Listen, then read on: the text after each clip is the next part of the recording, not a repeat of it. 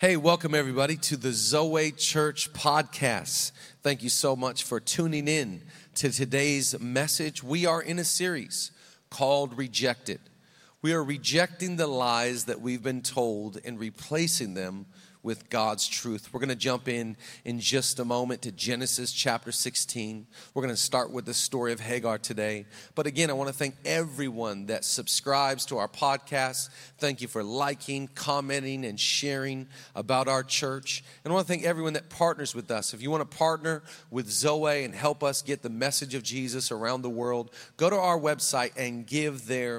It would mean the world to us. But with no further ado, come on, let's jump into Rejected part two.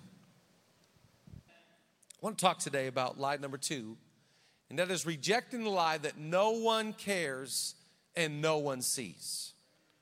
A lot of us were just like, no, nobody cares about me, nobody's watching my life.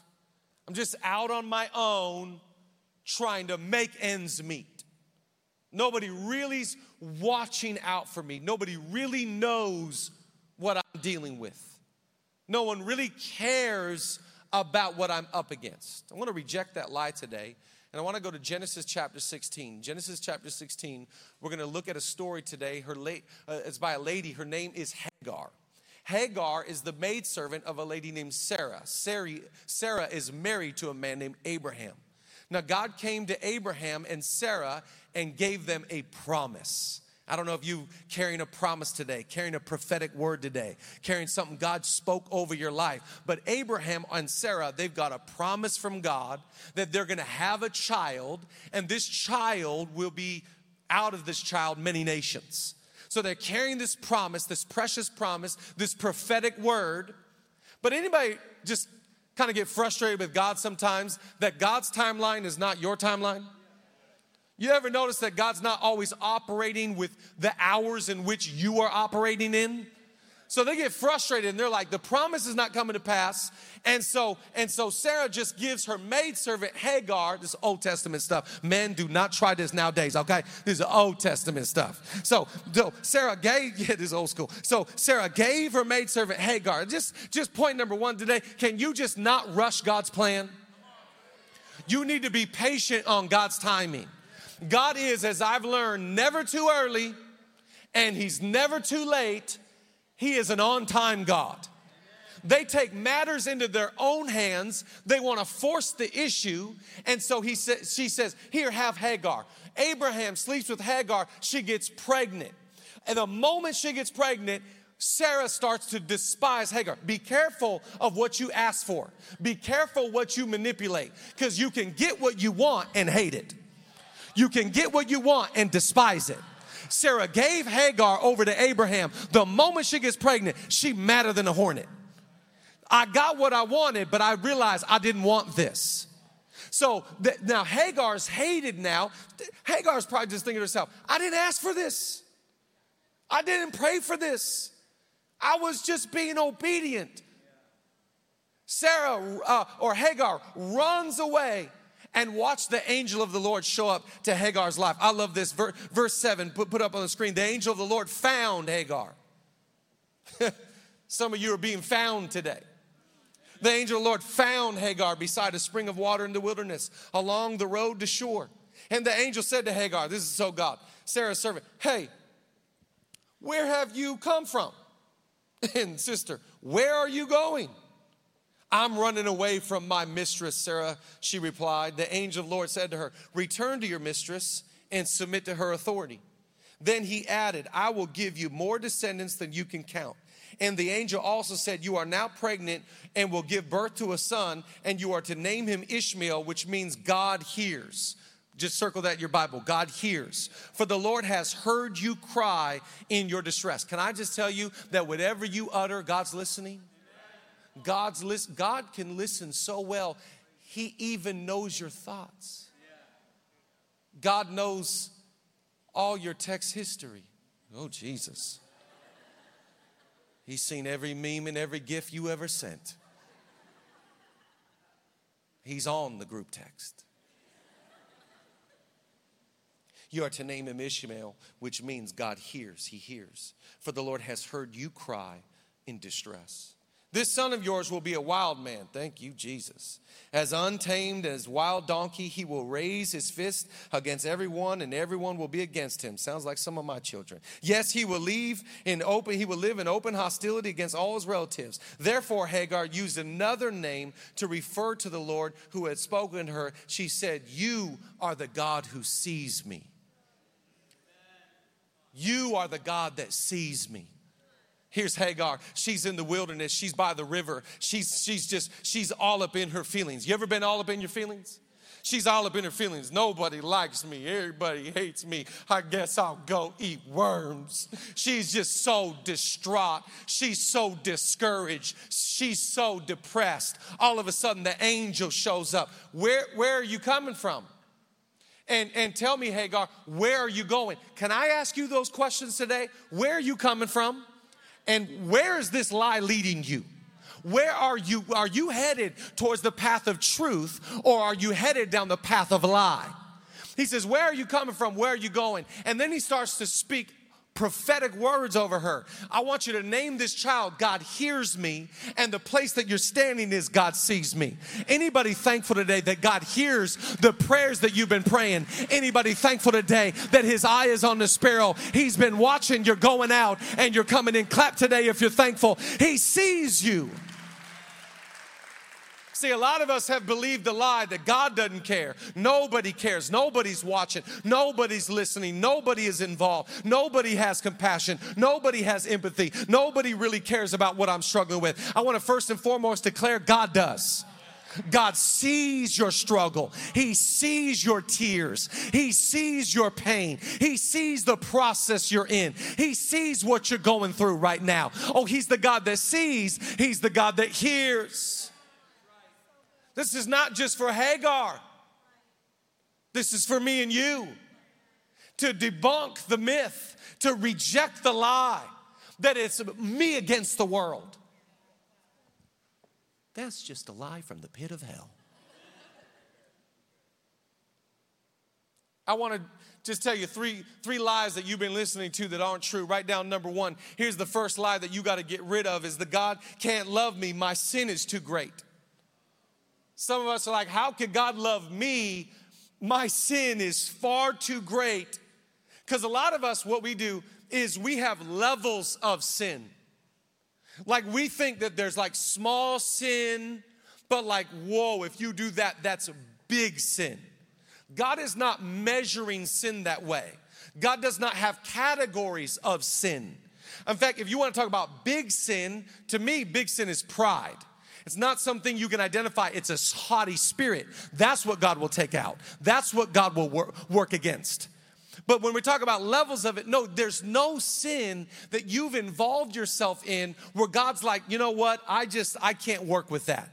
I've got to take my eyes off that. No, the Bible says in Proverbs that the eyes of the Lord are upon the righteous and the unrighteous.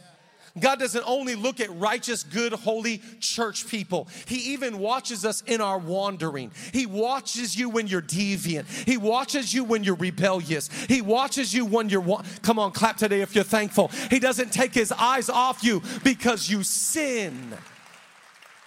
Who convinced you to make such a big deal about sin? The Bible says, through one man, sin entered into the world, but through another man, righteousness has come. We don't make the big deal about Adam. I don't worship Adam. I worship Jesus. I don't put my eyes, sin, just look at the definition. Sin, by definition, is simply missing the mark. It's like if you and I were to go out and play darts, you and I would struggle to maybe ever hit a bullseye. Sin is missing the mark. It's like watching every single Clipper game, them never hitting a jump shot. Who am I? I feel like preaching in this place today. I felt the ghost. You, you, you're making such a big deal about the times that you've missed the mark. For all have missed the mark and fallen short of the glory of God. See, we live in this culture that we have such bandwagon fans when someone's winning and someone's doing good, we want to align our lives with them because they've got momentum. But when someone loses, when someone's like Hagar in distress, When someone's by the river crying their eyes out, feeling like I'm the worst, we distance ourselves. You ever, you ever, you ever had that phrase like socially, someone's like, we got to distance ourselves from them. And you know, in this season, we're going to distance ourselves from them. They're dangerous. Fam, you dangerous talking like that. What are we talking about? You're the dangerous one. As if your sin, watch this, this is the lie you've been told, that your sin separates you from God. Romans 8, watch what the scripture says. For I am convinced that nothing could ever separate us from God's love. Neither death nor life, neither angel nor demon, neither our fears today or tomorrow, nor our worries about tomorrow, not even the powers of hell can separate us from God's love. No power in the sky above or in the earth below, indeed, nothing in all creation will ever be able to separate us from the love of God that is revealed in Christ Jesus our Lord. There is nothing you have done.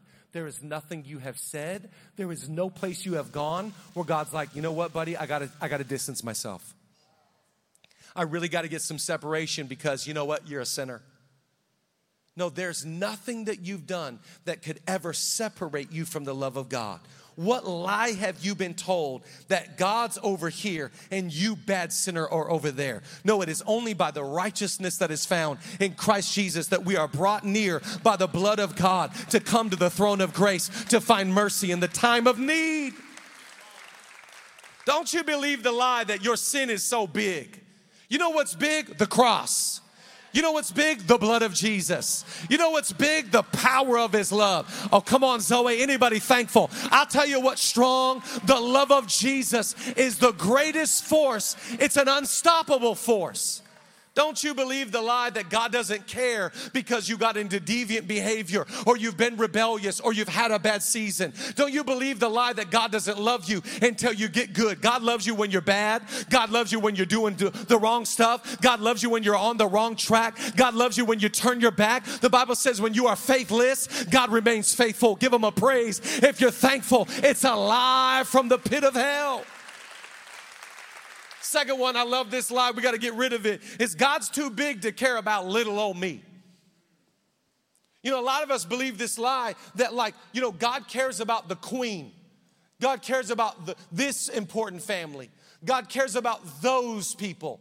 But out of the billions of people on the earth and the stars and the moon and everything created on earth, there's no way that God's watching little old me. God can't be concerned about me and my apartment. God can't be concerned about me and my bills. God can't be concerned about me. There's no way that all the things He has to take care of, there's no way He is also involved in my life. That's a lie from the pit of hell. Hagar is proof He hears and He sees. He's involved in the details of your life. You know how they said the devil's in the details? I'll tell you, God is into the details. God knows how to hook you up. God knows how to bless your life. God knows how to make you laugh. God knows how to bless your socks off. God knows how to favor you. God knows how to promote you. God, clap today like you're excited. There's someone stronger that's for me than against me. And the, the lie, the lie is little old you. Look, come on, man. Little, little old you. You're, you, come on, man. You grew up on an island. Come on. Come on, you you you you know your last name. You know what your parents did. You you first generation Crick. Come on, man. You God. God cares about you. Yeah, right. That is a lie. God cares about every detail of your life. When I was growing up, my mom used to, we pull in the mall parking lot. My mom used to like, Jesus, I thank you that right now we're going to get a parking spot. And then we get a parking spot. She'd be like, Thank you, Jesus. Now I always be like, Mama, I, don't know if God did that. I think Rick was just leaving and we got a spot. But I, I like that she was trying to train me to see God's involved in the details. He's lining things up. He's making, you know, it's cheesy, but you're playing checkers, but God's playing chess. He's making things happen. He's, he's rearranging. He's, he's moving things for your good. And what the enemy intended for harm, God, through his redemptive power, can turn it around and actually propel you and use it for the good in your life. The lie is that you're, you're a nobody from nowhere, you're a mess up, you're just, you're Hagar. And the angel shows up and says, Where, where, you, where you coming from? Where are you headed? I hear, I see. See, the lie is like, I'm just Hagar. But the truth is, he hears and he sees. Psalm 139, look at this scripture. This is, this is the truth of God. Oh Lord, you have searched me and known me. You know my sitting down and my rising up. You understand my thoughts afar off. You comprehend my path and my lying down, and you are acquainted with all my ways. For there is not a word on my tongue, but behold, O Lord, you know it altogether. You have hedged me in behind and before, and laid your hand upon me. Such knowledge is too wonderful for me. It is high, I cannot even attain it. For you formed me in my inward parts, you covered me in my mother's womb. I will praise you, for I am fearfully and wonderfully made. Marvelous are your works and that my soul knows it very well. My frame was not hidden from you when I was made in secret and skillfully wrought in the lowest parts of the earth. Your eyes saw my substance being yet unformed, and in your book they were all written, the days fashioned for me, when as yet there were none of them. How precious also are your thoughts to me, O God. How great is the sum of them. If I should count them, they would be more in number than the sand. When I awake, I am still with you. Oh, clap today, Zoe family. Clap, Zoe. If you're grateful, He's watching your life. Got so involved, he said, I'm before you, I'm behind you, my hand is upon you. I know when you stand up and when you sit down and when you go out and when you come in, I'm fully acquainted with your thoughts, even from afar. Don't you listen to the lie that it's you against the world. God is for you. God is with you. God's hand, I feel like give him a praise just out of gratitude today. Thank you, God, that you see and you hear. Don't you listen to that lie. The serpent, by the way, he's a liar. He, and not only is he a liar, he's the accuser of the brethren. So he starts to get in your ear. Nobody cares about you. No, life would be better without you. Nobody even cares where you are tonight. Nobody even cares what you're up to. Nobody's watching you. Nobody's inviting you. It's the lie of the serpent. Truth comes and whispers into your ear I've called you. I've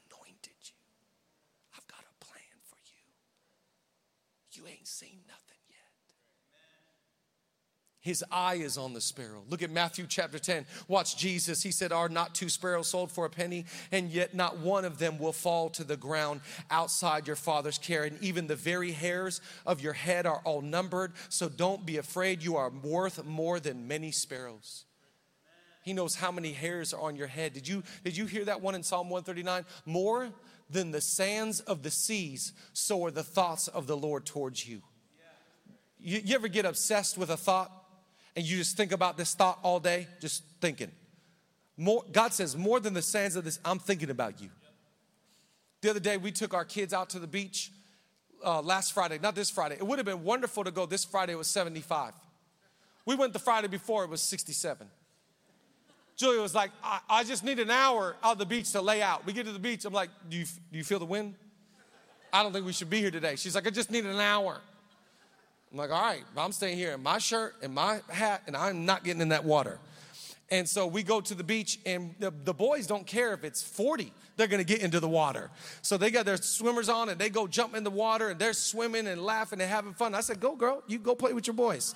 I'll stay right here and film you.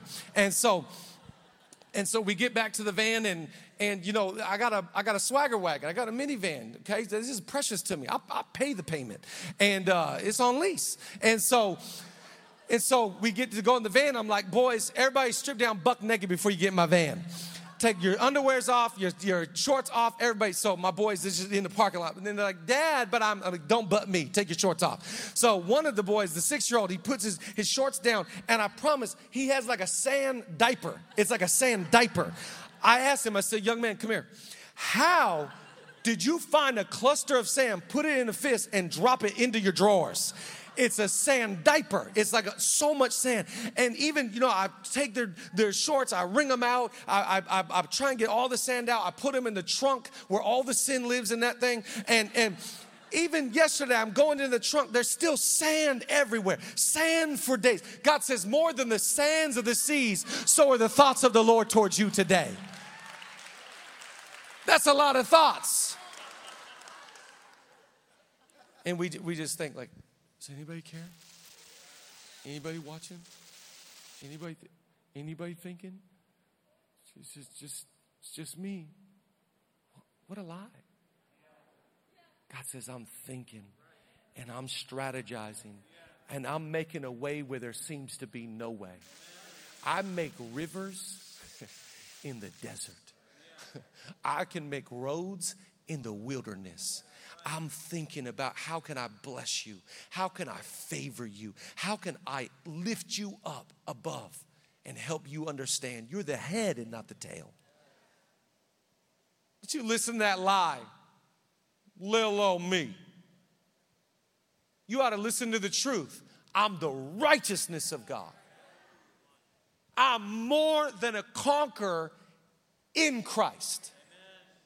If I didn't have Jesus, I'd be a nobody but his blood makes me a somebody. Don't you listen to that lie. Third one, write this down. Worship team, come join me. Don't you listen to the lie that, lie that my heart and situation are too dark for God to get involved. See, because some of us go, well, I'm not a big like deviant sinner, and I don't have all these sin patterns, and I'm not like the chief of crazy sin. But but you know what? My thoughts are dark, and my situation is dark. So for me, my problem is not crazy sin. For me, I just think I'm I got too much junk for God to deal with. So God surely must deal with the people that have all the answers, that have all their stuff together. Some of us are like, well, God can't work with me because I've got too much baggage. God specializes in messes. He never stays away from the mess. He never goes, Well, that, that's too much for me. I can't clean that up. No, God loves to get into the into the problem. He loves to get into the issue. He loves, come on, anybody thankful for his redemptive power, for his redemptive love, for his redemptive grace. Clap today if you're thankful. He's not put off by your mess. Your mess is not too big for God.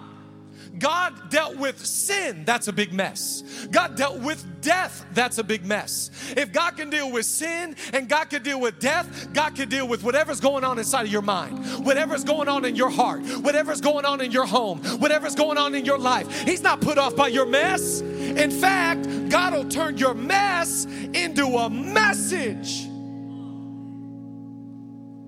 Some of you like, I got pain. Welcome to the club.